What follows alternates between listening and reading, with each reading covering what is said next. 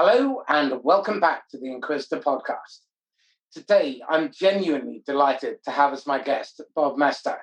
Bob is the author of Demand Side Sales 101, which is about how you can stop selling and help your customers to buy. Bob, welcome. Thanks for having me. I'm excited to be here today. Excellent. Bob, could you give us 60 seconds or so on your background and how you got to write this book?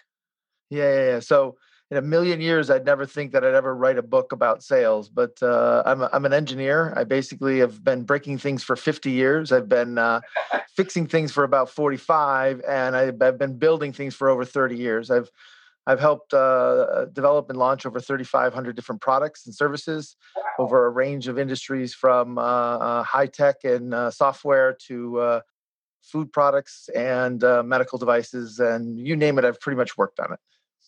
Excellent. Thank you. And what was it that inspired you to write Demand-Side Sales?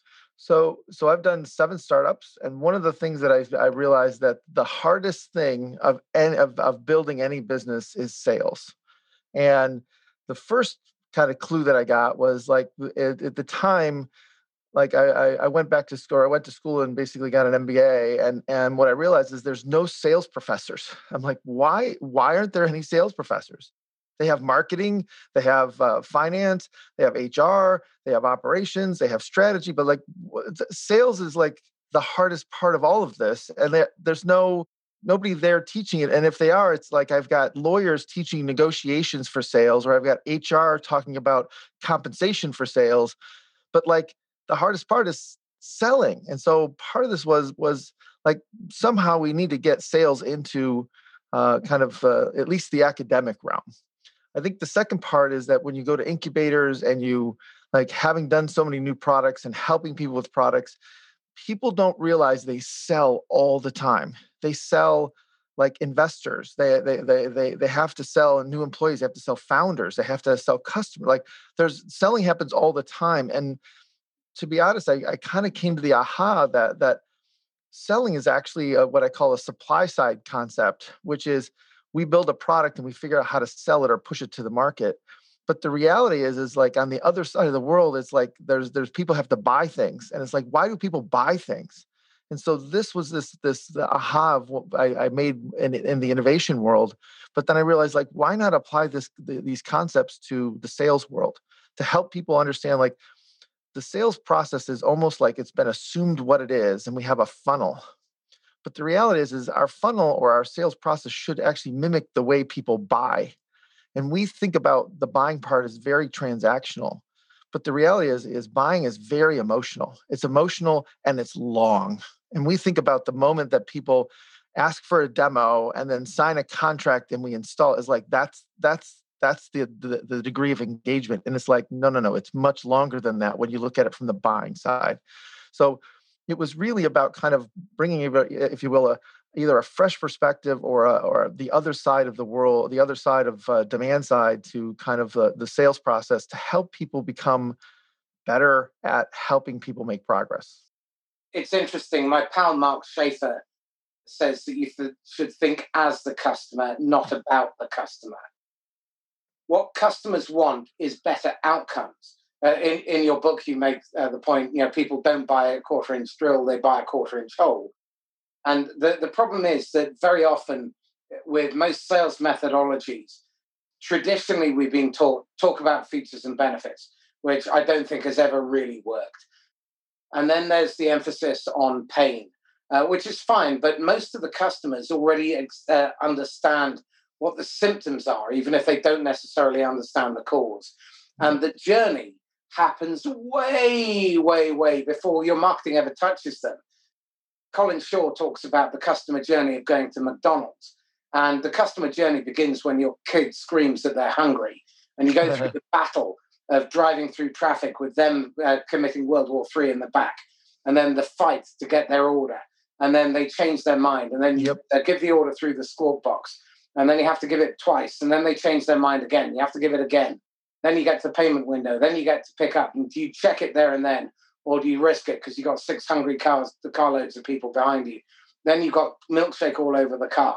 And then you've got indigestion and vomit. And then you've got to get rid of the packaging. And that's the customer journey. So let's explore that side of things first. Well, of all. Let me just elaborate. Let me elaborate a little bit on that one, because I think the fact is it's not just McDonald's, but it's like think about at what point does somebody start to realize like, God, we need a new CRM system.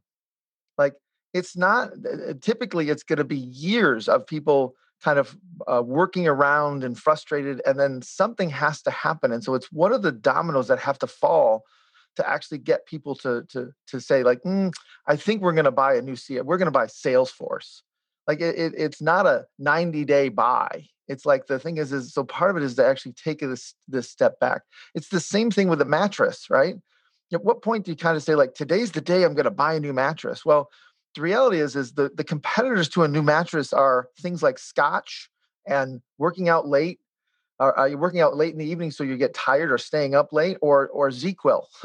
and so there's these other things that we don't realize are competitors or workarounds that are part of their process to actually get to basically a new product. And so this is the thing where we've been so myopic in focusing in on that transactional side that we think it's like the demo and then they buy.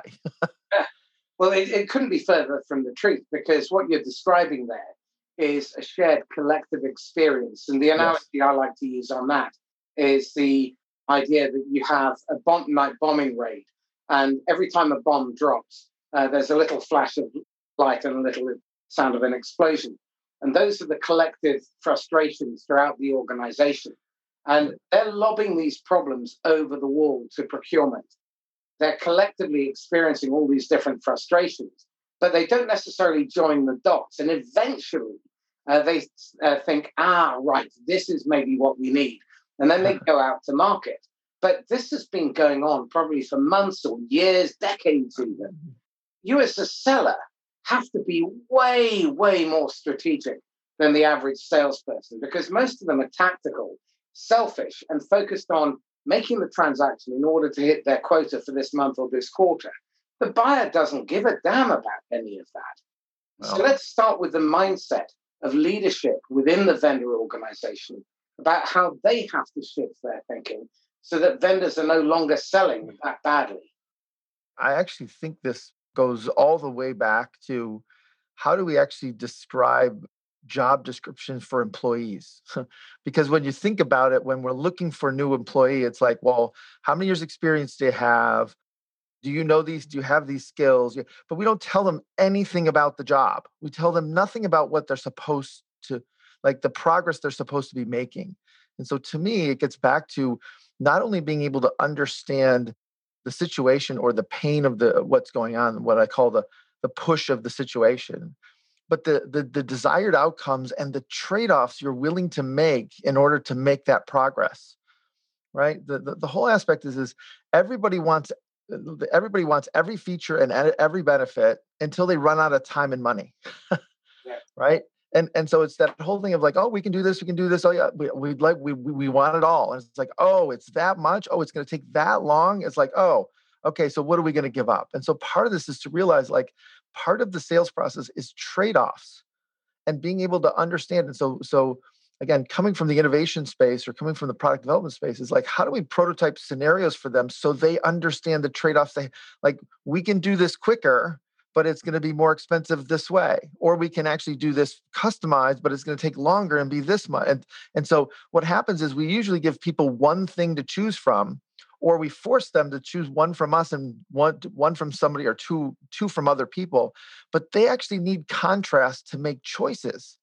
Like most people choose by actually eliminating. I call it elimination theory.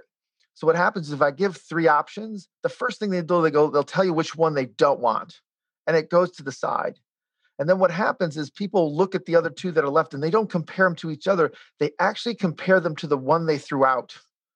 And so they actually choose by eliminating the two they don't want. Very interesting.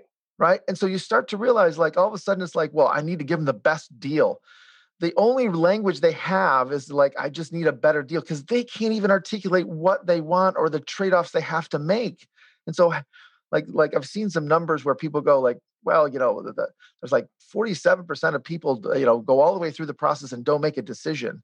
That's a sales problem. That's the thing, because we don't actually enable them to make the trade-offs because we're too afraid to get no, that we actually don't want them to say no, but they have to say no to something. Well, Corporate Visions did some research and they put it as high as 60% end up with the status quo, precisely because of lack of contrast. They're unable to see the white space between what one vendor is offering, the status quo, and all of the competition. And the single biggest reason they go for the status quo is they just can't see the difference. Well, so in the framework, I talk about this quite a bit. And I say that it's not just the status quo, but it's the anxiety of the new solution. Like any one of these solutions, what do we do with our old data? What do we do with, how do we actually train everybody up? There's like all this anxiety about moving to the new. And so part of it is they're not prepared to make the trade-offs. And what I call the push of the situation isn't great enough that for them to overcome the anxiety of doing something different. And so it's not the features and benefits that get people to go. It's the reduction of anxieties that get people to actually make these decisions. And so we keep thinking we need to add more features to get people to buy. And I just think that's a false, very bad notion that when we add more features, we actually add things that people don't want. And then they want a discount because it's like, why would I pay for this whole thing? If this whole thing's 100,000, I only need 20% of it. How about you give me a discount? And it's like, because we're not listening to their world. And you've touched on the fundamental question here is, are you listening to your customers? And one of the things that frustrates the living hell out of me is how few organizations actually genuinely listen to their customers. Marketing doesn't even speak to customers. The R&D people very often engineer in isolation. And my pal, Jerry Lemberg, who was one of the four original founders of Fairchild Semiconductor and one of the first investors in Intel and Oracle and Microsoft, used to describe entrepreneurs as people who produce elegant solutions to problems that don't exist. You only have to look at how over-engineered. You look at Word, for example. I mean, how many people use anything other than the font size and maybe using bold, italic, and underline? I mean, that's pretty much it. You know, I've been using word processors for nigh on 40 years. And that's pretty much all I ever use. Why do I need all that other functionality? Some people do. I get it. Why would I pay for it? I think that's right. And the thing is that what they would say is, well, you don't know you need it till we have it. And my whole thing is like, what's the progress you're trying to make? And what you find is people who are really good writers, they actually have a very, very stripped down word processor. It's like, part of the job is to get the stuff out of my head. And I don't need to worry about bullets or indents or like any of the formatting because it actually slows me down in my thinking. And so what you start to realize is like, not only does Word over-engineered, but it hinders me from actually being able to accomplish what I want to do. And so this is where we're not paying attention. So it's not only just listening to your customer. This is where, so I've been, I've been trained in both criminal and intelligence interrogation because at some point I realized that customers lie to me and they don't actually know what they want. And it's not their fault. I'm not trying to say they lie on purpose. They lie to protect themselves. Right. Well, part of it is protecting, but part of it is like, I really don't know what I want right now. I know that I have this problem, but I'm not smart enough to even know how to describe what I want, what's possible, right? The reality is like, it's not only what they say, it's how they say it. So like when you ask, so one of the things I teach a lot right now. And one of the things I'm teaching is like, if somebody says, God, your product, it's good versus your product good, right? Same words on the transcript, but very different meanings. The next question on the first one is, so what's not right with it? Because they went down at the end and they paused and they stuttered a little bit on being good because it's like, well, it's almost like it's good enough versus when they say it's really good, it's like, oh, what'd you like about it? And so what happens when we pre-program the questions, we pre-program what we're supposed to say, we're not actually listening because all we're worried about is the next question. I try to teach this notion of like, I don't think of the next question until I've heard the answer to the previous question. And people are like, how do you do that? I'm like, I listen. Again, I couldn't agree more, Bob. If you are a seller and you are thinking about your next question while the prospect or the customer is still talking, you do them and you a disservice because very often you miss the golden nugget, which comes at the end. And also You need to learn how to revel in the silence. If you give yourself 4 to 11 seconds after a prospect has finished speaking, very often they will continue to speak and they will give you more insight. Also, if you use the silence to then think about your next question based on the response that you have had previously, based on not only what they say, but how they say it and the intent and meaning and the motive behind what their response was, then you start to ask insightful questions. But very few salespeople do. Most salespeople ask questions to gather information if they're bad. If they're slightly less bad, they ask questions to gain understanding, but very few deliver questions that offer insight to the prospect or the customer. And so you never really get to understand what their struggle is. So talk to me about that. How do you get to understand and solve the customer's struggle? Well, so the first thing, to be honest, it's like, it's one of those things where you ask the VP of sales or the VP of marketing of any company and say, like, tell me about the customer, and they know everything. Like, they know age, they know income, they have like all this segmentation. But and then I asked the question, like, what causes somebody to say, today's the day you're going to buy new windows for your house? And they just look at you like deer in headlights. What do you mean? Like, well, you know that there are 14 million people who say they need new windows, but only 1 million buy. What causes the 1 million to say today's the day? Well, we know who they are. I'm like, yeah, but I need to know why. And so part of this is that I start with actually like a postmortem of sales. We go talk to people who recently bought. We talk to them to say what things had to happen in their lives. So we actually don't talk about the product at all. So if they say, well, the windows is like, oh, they were triple paned. I'm like, why does that matter? I know why triple pane is there, but I actually have to play a little bit dumb to get their words of why they think it's there. It's like, well, it's going to keep me warmer and save me energy. Well, why is that important? One of the things is that when I was very young, I was able to travel to Japan and work in Japan and learn a lot of different Japanese development methods. And one of the things they had is the 5 Whys. And it's like they had this notion of how do you get to product agnostic requirements? I don't even know what that means. And they're like, how do you actually, how do you figure out what the customer wants without talking about a solution at all? And that's where a lot of this came from, was this notion of like having to actually take a step back to understand not about my product, but how do we fit into their lives? So the reference point is their lives. And then how does something fit into their life versus this product? And how does this product fit into them? And so to me, it's the difference of I'm trying to go from the consumer out to the product as opposed to the product out to the consumer. And so it's flipping that lens in a very different way. And so part of this is understanding like we don't change unless there's struggling moments. So to get to your initial question is how do you find this? Is struggling moments are the seed for all innovation. And it's on both sides of the world, both sides, that meaning the supply side of companies, when they struggle with something, they need to innovate, but customers innovate as well. We have to actually find these struggling moments. We are actually more creatures of habit than anything. And we'd rather do the same thing over and over again than actually try to change. So when we change, there's energy, there's emotional energy, there's social energy, there's functional energy. There's things that say, today's the day I need a new mattress. And that's what you have to go find out is what are the dominoes that have to fall in people's lives? What are those struggling moments that have to lead up to them saying like, yeah, today's the day we need a new mattress. So we start by talking to people who bought, not people who want to buy. People who want to buy are actually, call them fakers, right? They want all this stuff, but they haven't had to make all the trade-offs. So the reason why we talk to people who recently bought is it's not only what they say, let's say early in the process, but ultimately what are the things they gave up in order to make sure that they could make this happen? I think it's also important to speak to people who've stopped buying. So yes. Find out what you've done wrong and change their behavior. They're buying on a regular basis and suddenly there's a shift in behavior pattern. Yes. So it's all about that. So it's really in the engineering terms, it's a boundary problem, right? So here's like the things that blow a lot of salespeople's mind. When somebody doesn't buy you or somebody fires you, they're still making progress.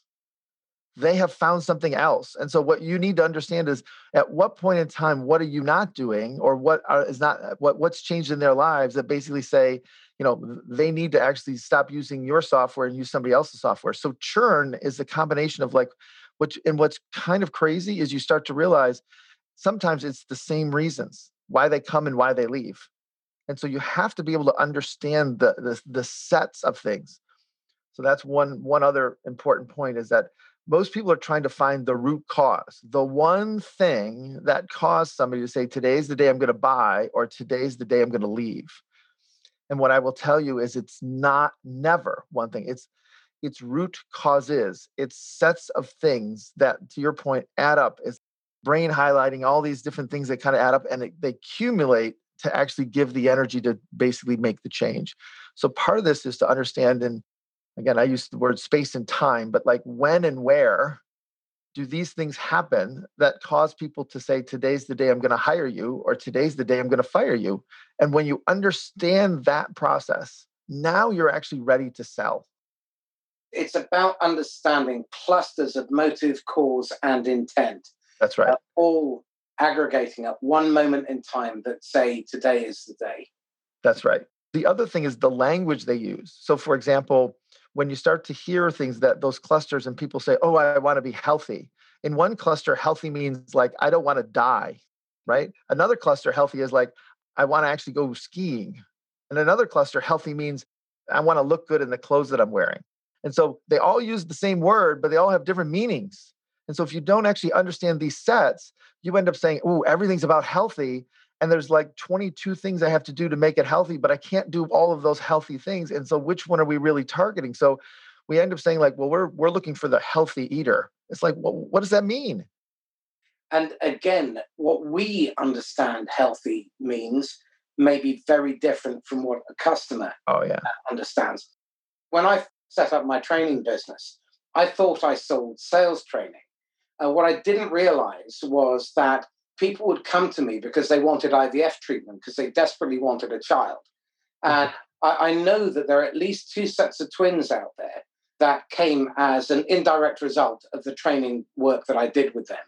There is a horse called Jacob running around fields today because his owner didn't want to turn him into glue and dog food. And 14 years later, he's still jumping around fields, leaping over fences, because there was an 80 grand vet's bill. And this was somebody who had lost his business because of a customer not paying on time. And he ended up going into liquidation. But actually, his priority was the horse. Now, who would have thought that someone would be so emotionally attached? But that wasn't, you know, getting back onto his feet wasn't the issue. It was, how does he save Jacob? So we really have to be savvy, and we've got to be patient and understand that human beings are not rational creatures. No. We are creatures of emotion. And to paraphrase Mark Twain, when you understand the whole world is mad, everything makes sense. That's right. Everyone is a messed up sick puppy. Yeah. Here's the thing is, I always think about the fact is the irrational becomes rational with context. And so what happens is you actually don't know, right? Like when something seems like it doesn't make sense, it's like, okay, you don't have the rest of the story. It's not that they're crazy. It's the fact that you can't actually see through their eyes. And so you start to realize, like, there's a long time ago, but I was doing some work and just trying to study basically what caused people to say, today's the day we're going to buy home gym equipment, right?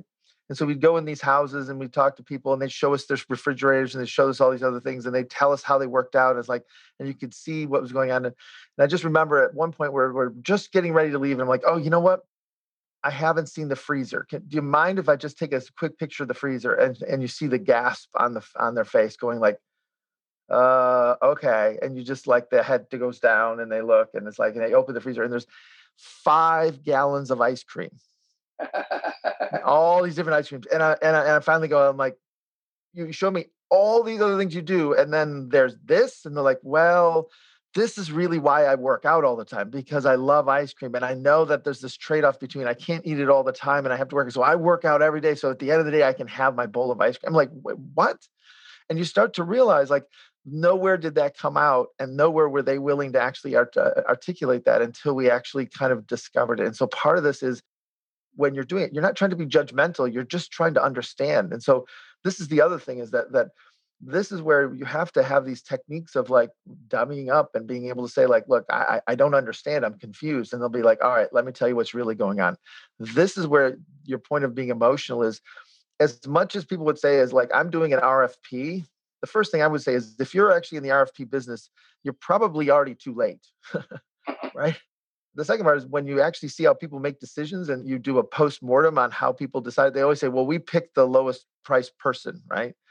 And it turns out that they rarely actually pick the lowest priced person, but they never tell anybody that until you actually do this post-mortem. And so part of this is to actually take the time to go back and understand why you won things, why you lost things, what were the real decisions and trade-offs they made, and what caused them to basically say today's the day, and what were they really hoping for? The interesting part is like people say like, I want to do one thing. Like, so I did some interviews this week where somebody said something to the effect of like, you know, I struggle with printing, so I need to add a printer. But when you actually understood why they were printing, it was really about, I need to proofread. And I don't know how to proofread any other way besides printing it. And so the moment he actually learned a new way to proofread, he didn't have to print anymore.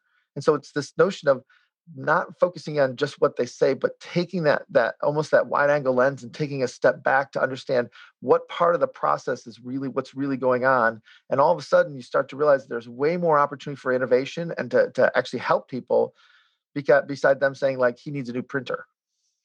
Well, I think this leads very neatly into part of the book that I thought was really very interesting, which is how you map the difference between the demand buying side against the supply sales side, and understand how those two things aren't necessarily compatible.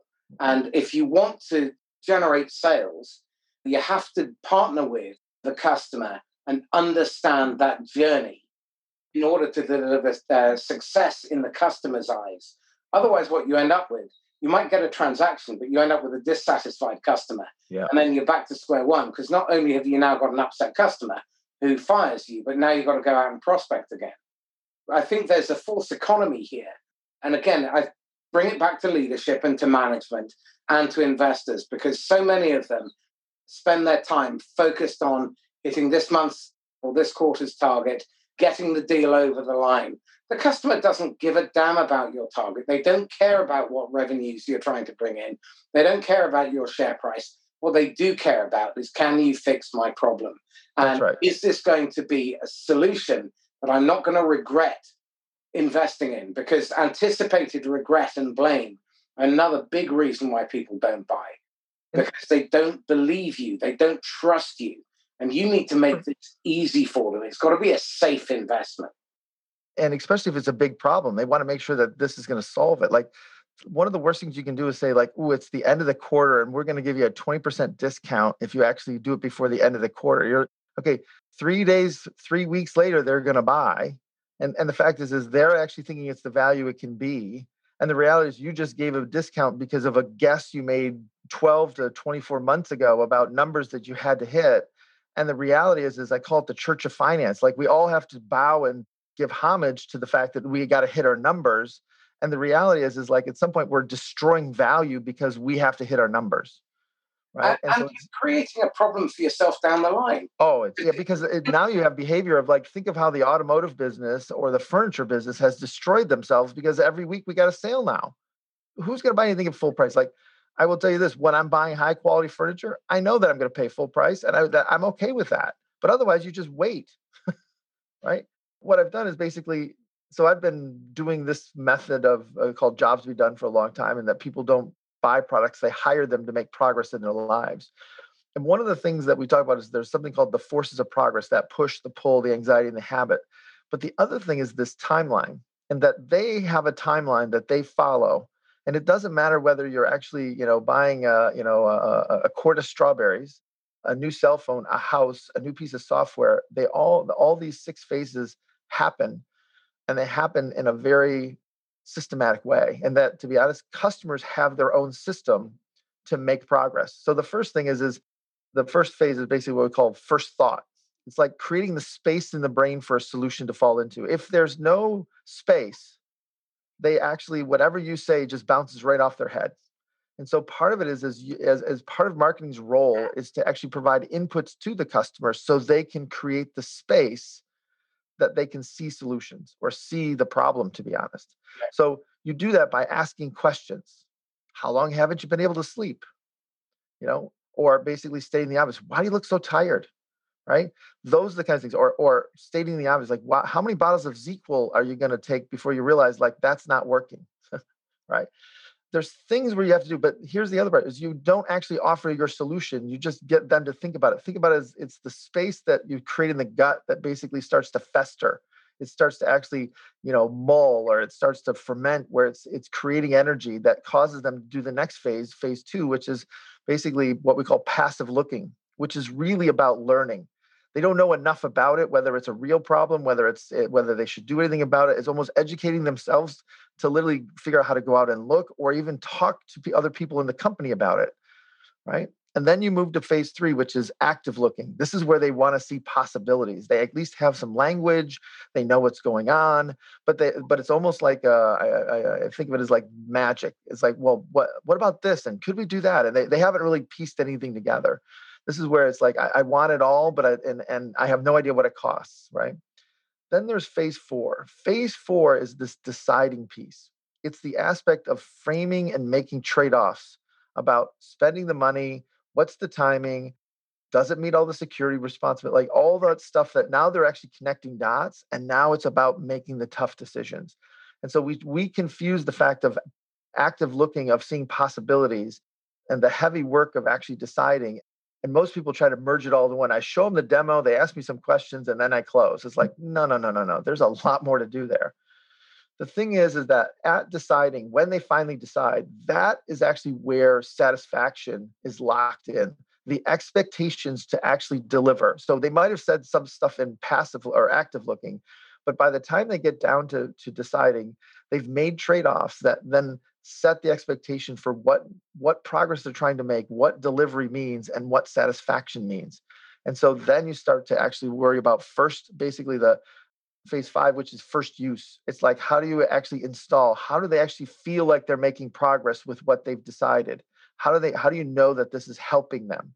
And then phase six is really about how do you build it into a habit and build it in a way that makes it sustainable. By the way, as they do first use and ongoing use, there are new struggling moments that come up that you have to address. And so this is where I keep thinking we have marketing, then passes leads off to sales, then pass things off to customer success. But my belief is they actually all have to be part of the entire process of the customer's journey. I need marketing to help me on board. I need marketing to actually help people realize what are those new struggling moments. I need sales actually up front to help ask questions. I need customer support to actually help people understand how they have to change their systems. Like there's all this stuff, and we end up trying to do these handoffs in between, and you're much better off building teams that work together with customers as opposed to handing things off between functions and being efficient, but not necessarily effective. This raises a really interesting question, and I don't know whether or not this is something that you can help me with. I have a fundamental belief that most compensation systems in sales and marketing actually generate unintended negative consequence. Oh, for sure. And what I'm curious about is if we apply your model, how do you believe compensation schemes should be structured? And not necessarily a final working prototype. But it strikes me that marketing, sales, customer success, operations all need to be compensated so that we drive the right behavior, that there is a reason for marketing to speak to the customer. There's a reason for customer success to feed back to sales and marketing. And we have to drive those behaviors so that we get uptake and we get utilization of the product, and we get satisfied customers who then go out and do our marketing for us. Yes. I think if we can come up with compensation schemes that drive that kind of behavior, then everybody wins. But right. It's complicated. Have you got any thoughts? So one of the things. So I don't have a complete solution to it, but I'm very aware of the problem, and so I have two books that are kind of, I'm in the midst of developing as follow-ups. So this is Demand-Side Sales 101. Demand-Side Sales 201 is I'm partnering with basically marketing experts, sales experts, and onboarding and customer success experts to say, like, how do these tools that everybody talks about fold into this timeline? And so it's more of like the how-to manual of like, what are some tools, techniques, methods that you should be doing? And 301 is about actually changing the way we run metrics and measure the process of sales, because I think it's actually very fundamentally flawed. And it's not really sales' fault or marketing's fault, like the funnel. We tend to measure things that are easy to measure and then make them meaningful, as opposed to understand the meaningful things that are usually hard to measure. So for example, one of the things we're working on right now is this aspect of leads. And the way leads are distributed are either distributed by segments, right? Or basically they're a big company, they're a small company, they're in your region, somebody else is in somebody else's region. It got to be about proximity or some demographic attribute of the company. But what we're figuring out is, one is, can we actually understand, do some very preliminary conversations to then understand kind of which job they're in and where they are in the timeline. And then what we're doing is we're actually giving, if you will, chips to the salespeople and have them bid on the leads, right? And so it's having people realize, because at some point it's like almost the luck of the draw of who gets which lead to basically who will close faster. And there are people who are really good at nurturing people through that timeline. They end up, because of quote quotas, they end up being pushed to the point of like, well, you know, they're not a good salesperson because they can't close, but they're actually very sensitive to how people buy, versus somebody else who literally gets things that are where they're undeciding already. And it's like, oh boy, they can close them fast, but it had nothing to do with them. It had everything to do with where the customer was. And so by building a betting table for the leads and having a better vetting process, I now actually, most people say they need more leads. I always say, I want less leads. I want actually more qualified, less leads. Because at some point, if I have 10,000 leads and I got to follow up on all of them, the reality is like at some point, I'm actually wasting my time and theirs. And so part of this is being able to understand, like, where are people in the timeline? Are they literally like, I know I have a problem. I don't know what to do. And so you start to realize you have to be able to qualify these people, not from will they buy our product, but what is their problem? What progress are they trying to make? Where they are in the timeline, and then how do you help them? What things can you provide them to help them make the progress they need to make? This is really fascinating, and I'd love to talk to you again on another podcast, if I may, specifically about this subject, because I think success in the future will be dependent on an individual and an organization's capability in collaboration.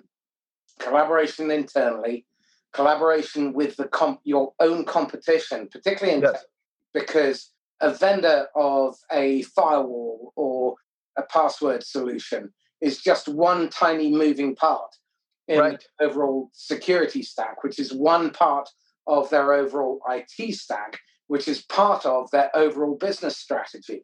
And unless you're able to collaborate with your competitors, I think you're going to find it very difficult in the future. You need to be able to collaborate with your partners. And above all, you have to be able to collaborate with the different moving parts within your customer.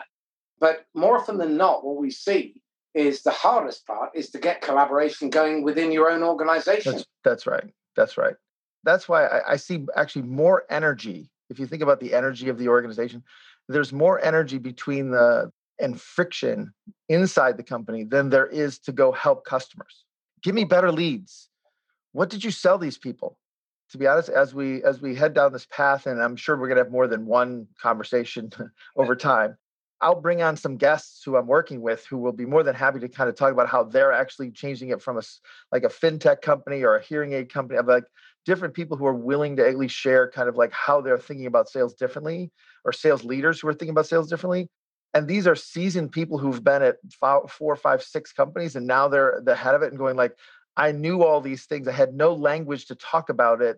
And now we have the ability to kind of experiment, innovate, prototype, to try different things. But the reality is, like, I kept thinking somebody else had the answer, and I realized nobody has the answer, and we have to go figure it out. I'm like, that's right.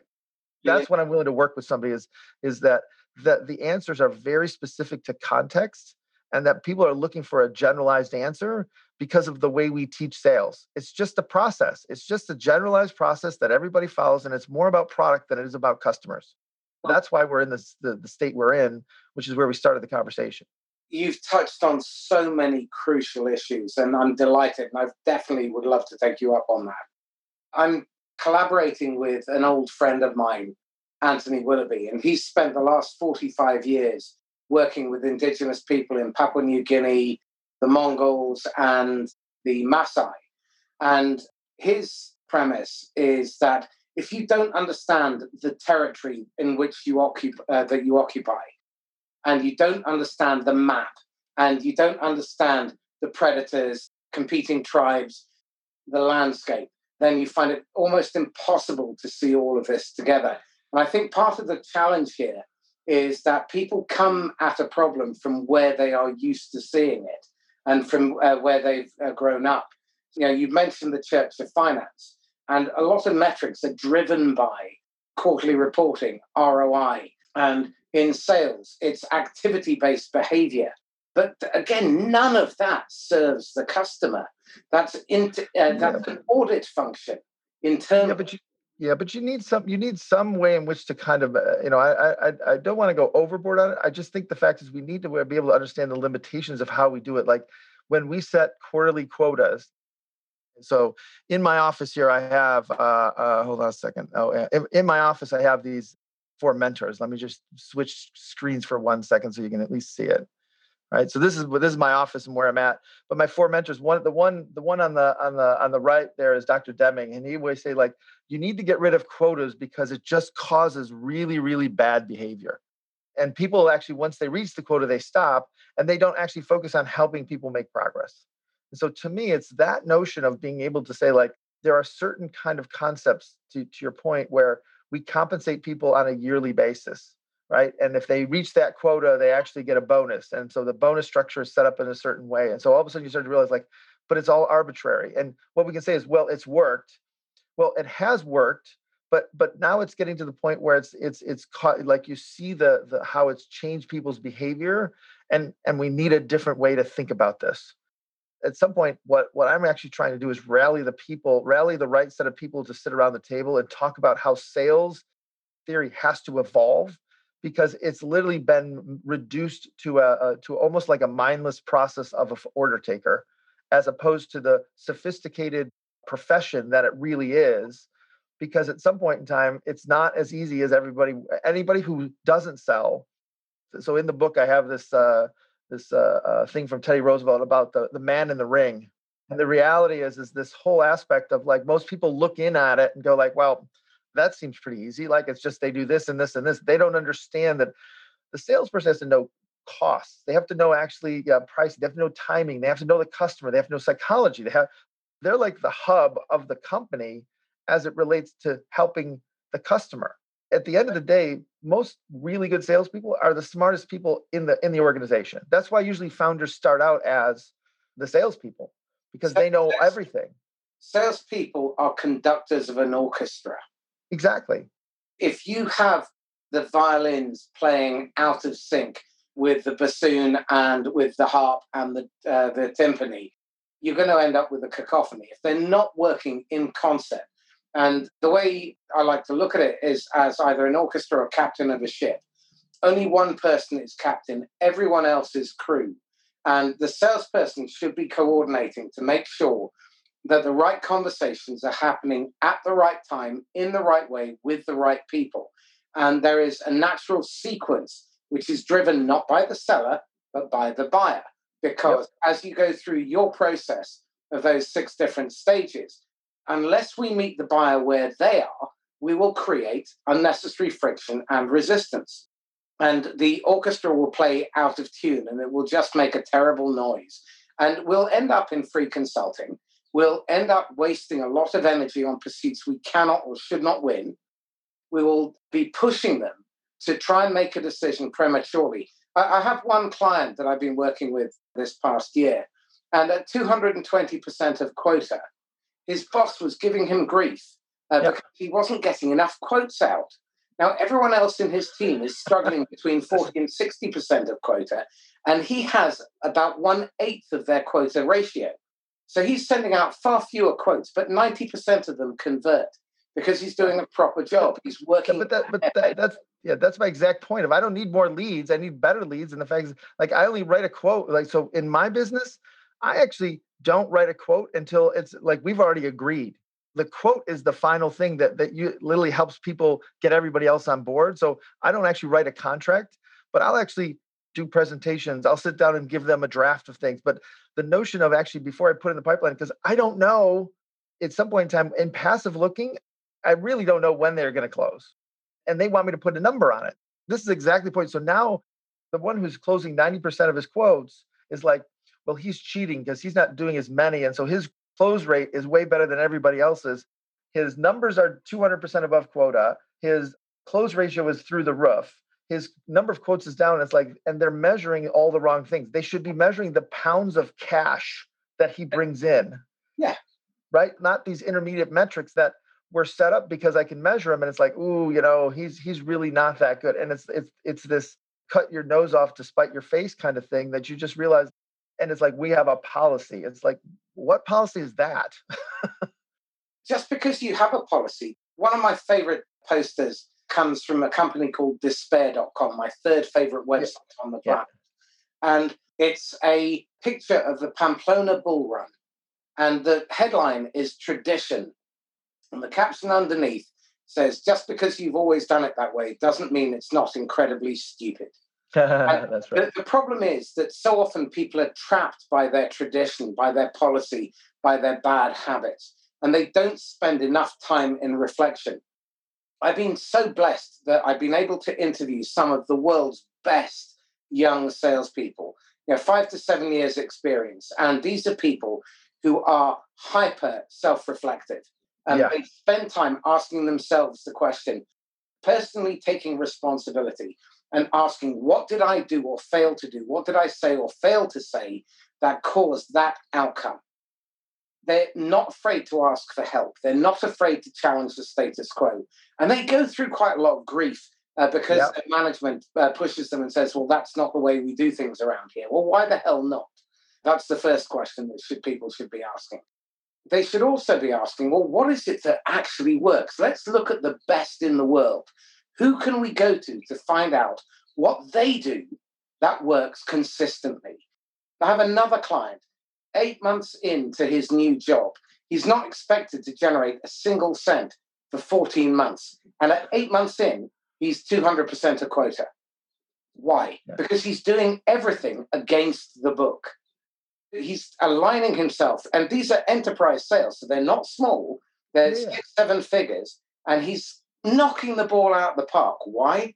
Because he's aligning with the customer. He's paying attention. He's listening. He's understanding their motivation. He understands their why. He understands how they've got there because he's taken the time to have them tell their story and making sure that he's coordinating all those resources to arrive at that point where they can make the decision today. So one of the ways I think about it is sales is like from a human body perspective, it's like the digestive system and muscles. Like it's the things you have to go do is basically sales. Blood is the cash flow. If I don't have blood, I can't live.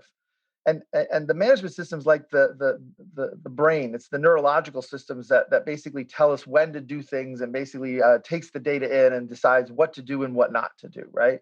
But the thing is that what we keep thinking the blood and the brain are the most important organs. But the reality is like, if I don't eat, I will die. If I don't move, I will die. And so part of this is to realize like, this is a give and take across these things. And no one of them is more important than the other because you don't survive without having all three of these. And so part of this is to realize like, what's the give and take? And so most people say, well, there's a financially run organization and there's a sales driven organization, or there's a kind of a operational driven organization. My thing is the best companies are balanced between these, and that the executives can have the open discussions, not from a political perspective, but can have these discussions to know as the environment changes, what do we need to do to compensate or to cope or to adjust to get there? But if we listen to, for example, the financial side of it, we literally, in the time of a pandemic, you basically lean back. You literally cut everything back and you basically say, we're just going to wait till things come back. But the salespeople are like, look, there's no food. We got to pivot the business. What else can we do? How are we actually going to do it? And so you start to realize, like, the muscles in the digestive system, they lean in because they're hungrier. And so part of this is to realize they actually need some blood to actually go figure out how to pivot the business, but yet there is none. And so it's this whole aspect of realizing it's a system and it has to work together and there's trade-offs. And that if we don't think about things this way, we end up trying to isolate or say, like, we've got to do this or we got to do that. It's like sometimes we have to do both or sometimes we have to do neither. Sadly, we're coming to the top of the hour. We've still got quite a few things I want to talk about. One of the things in the book that you talk about, which I think is really interesting, is clearly defining the differences and necessary interdependencies between sales and marketing, sales and customer service. Do you mind spending a couple of minutes on that?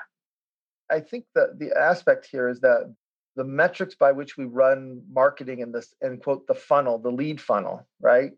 In most cases, they're correlative and they're triangulating, meaning anybody who raises their hand, we know who they are, we know kind of the company they work for, the size of it, but we actually don't understand why. And so what you end up having is people, and the goal of the funnel is to generate more leads. And if you start to rethink this, you start to realize that leads become a point in time, not just a person or an organization. And so part of this is that this is the part that then causes the friction with the sales, right? And so part of this is actually spending the time. So what's interesting is one of the companies I'm working with, the marketing people go on sales calls.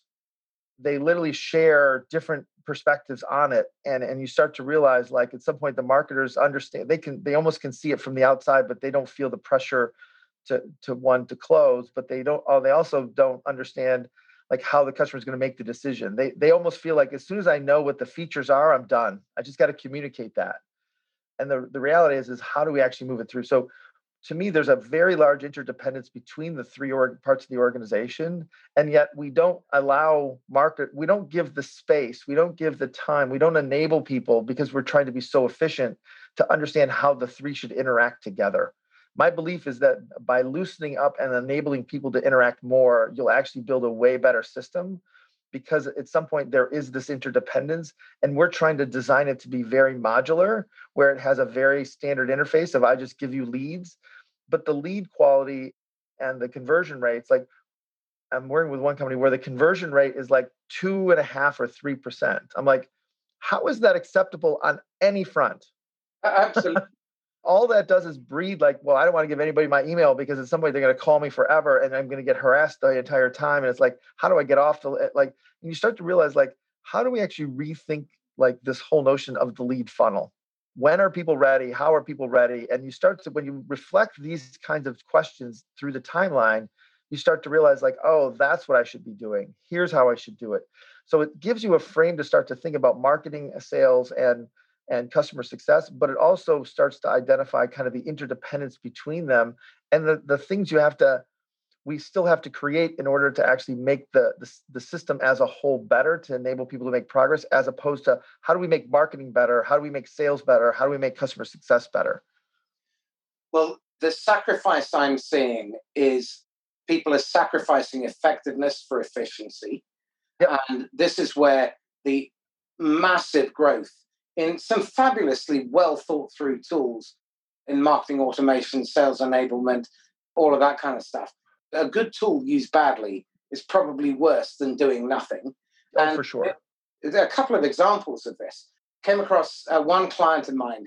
They were doing 600 free downloads a month, and they converted one every 2 months from those downloads. So their system actually wasn't serving them, because they were doing demos to people who could not buy, and they were tying up salespeople to have 1,200 conversations with people who were not in a position, not willing or not able to buy.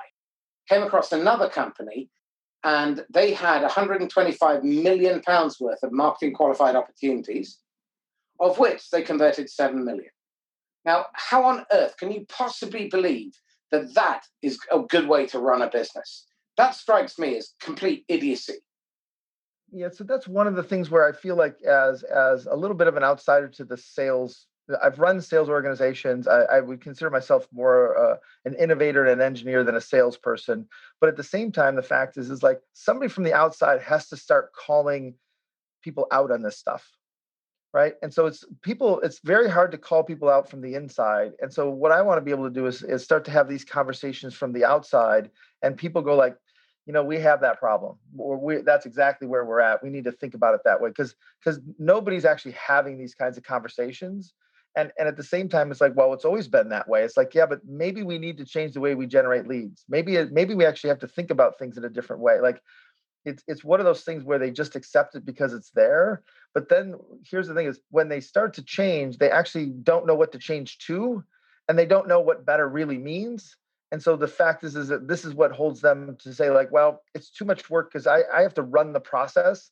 They don't give people time to work on the business. They just work in the business. And so this is where I want to start to have people take, you know, where every company I've built, I've given people at least 20% of their time to work on the business as opposed to just work in the business. But in the book, I have this technique we use all the time. It's called game on, game off. Game on is where we talk about the content we're talking about working in the business. So we'll be in the middle of a meeting. We'll be talking about something specific, and I'll say game off. Game off means now let's talk about the process we're using to do this. Do we need to change it? Is this not working? Is there a better way to do this? Okay, game back on. Let's now talk about the content this way. Sorry. And so it's this aspect of enabling people to talk about the process as opposed to just bitch about the outcomes. One of the most valuable lessons anyone can ever learn is that if you want better answers, you have to ask better questions. And I think part of the problem is that if you come from a particular perspective, it was Einstein's definition around this, which is you cannot solve a problem by tackling it from the position that created it. And you need to be able to step back, and you have to ask yourself challenging, difficult, uncomfortable, often naive questions. Basic question is, well, why do we do it that way? When did we start? And was it ever relevant? And is it still relevant today? I have found this conversation incredibly enlightening, and I would love to have you back to go through 201 and 301 as they're evolving. So let's do this. Why don't we kind of end it here? But let's ask the listeners to prompt you questions. To say, like, based on our conversation today, what are the things that you are now questioning? What are the things that are making you think about kind of how you run your sales organization or your marketing organization differently? What problems did we actually kind of help highlight? And what new questions do you have because of our conversation? Fabulous. You took the words right out of my mouth. Bob, three very quick questions, first of all. And this isn't about regret, but if you had a golden ticket, and you could go back to your 23-year-old idiot self, who probably would have ignored this advice, what choice bit of advice would you give him? Yeah, I think the biggest thing is so I'm dyslexic. And one of the things that I did is my mom basically taught me a lot of ways to kind of hack it. But one of the things was never to let people know that I was dyslexic. And so I took an hour a day to learn how to spell. And I did it for almost 35 years where I finally realized like, okay, I'm not going to learn how to do this. So I got back almost 8 hours a week. And I realized like my whole life up to 35, people kept telling me like to work on my weaknesses. You're good at this, but boy, you really need to work on that. And my advice to myself would be is like, screw it. Don't worry about your weaknesses. Go find some other people who are good at your weaknesses and double down on your strengths. That's what I would tell myself. Fabulous advice. Again, work on your strengths. They are your best development areas. Putting me in a room to study Excel, you can put me in there for a month. I'll still be sure. Okay, next question. Books that have inspired you or podcast videos that you recommend other people would pay heed to? Yeah. So I think the biggest one for me is a book called The End of Average by Todd Rose, where he literally talks about how we end up creating the system around this notion of the average that actually doesn't exist. And so what it does is it forces us to think about statistics and metrics and numbers where a larger sample size of a bad question doesn't make the question better. Right? Yeah, absolutely. And so I think that's one of them. I think the other one is the notion of How to Fly a Horse by Kevin Ashton, which is this notion of like that he debunks a lot of the notion of innovation to say like we all innovate every day in our lives. We need to be not afraid of it, but we need to actually embrace it. And he talks through kind of like most people think you have to be smart to be an innovator, or you have to be kind of gifted in some way. And what he basically comes back and says, to innovate, it takes hard work and lots of reps.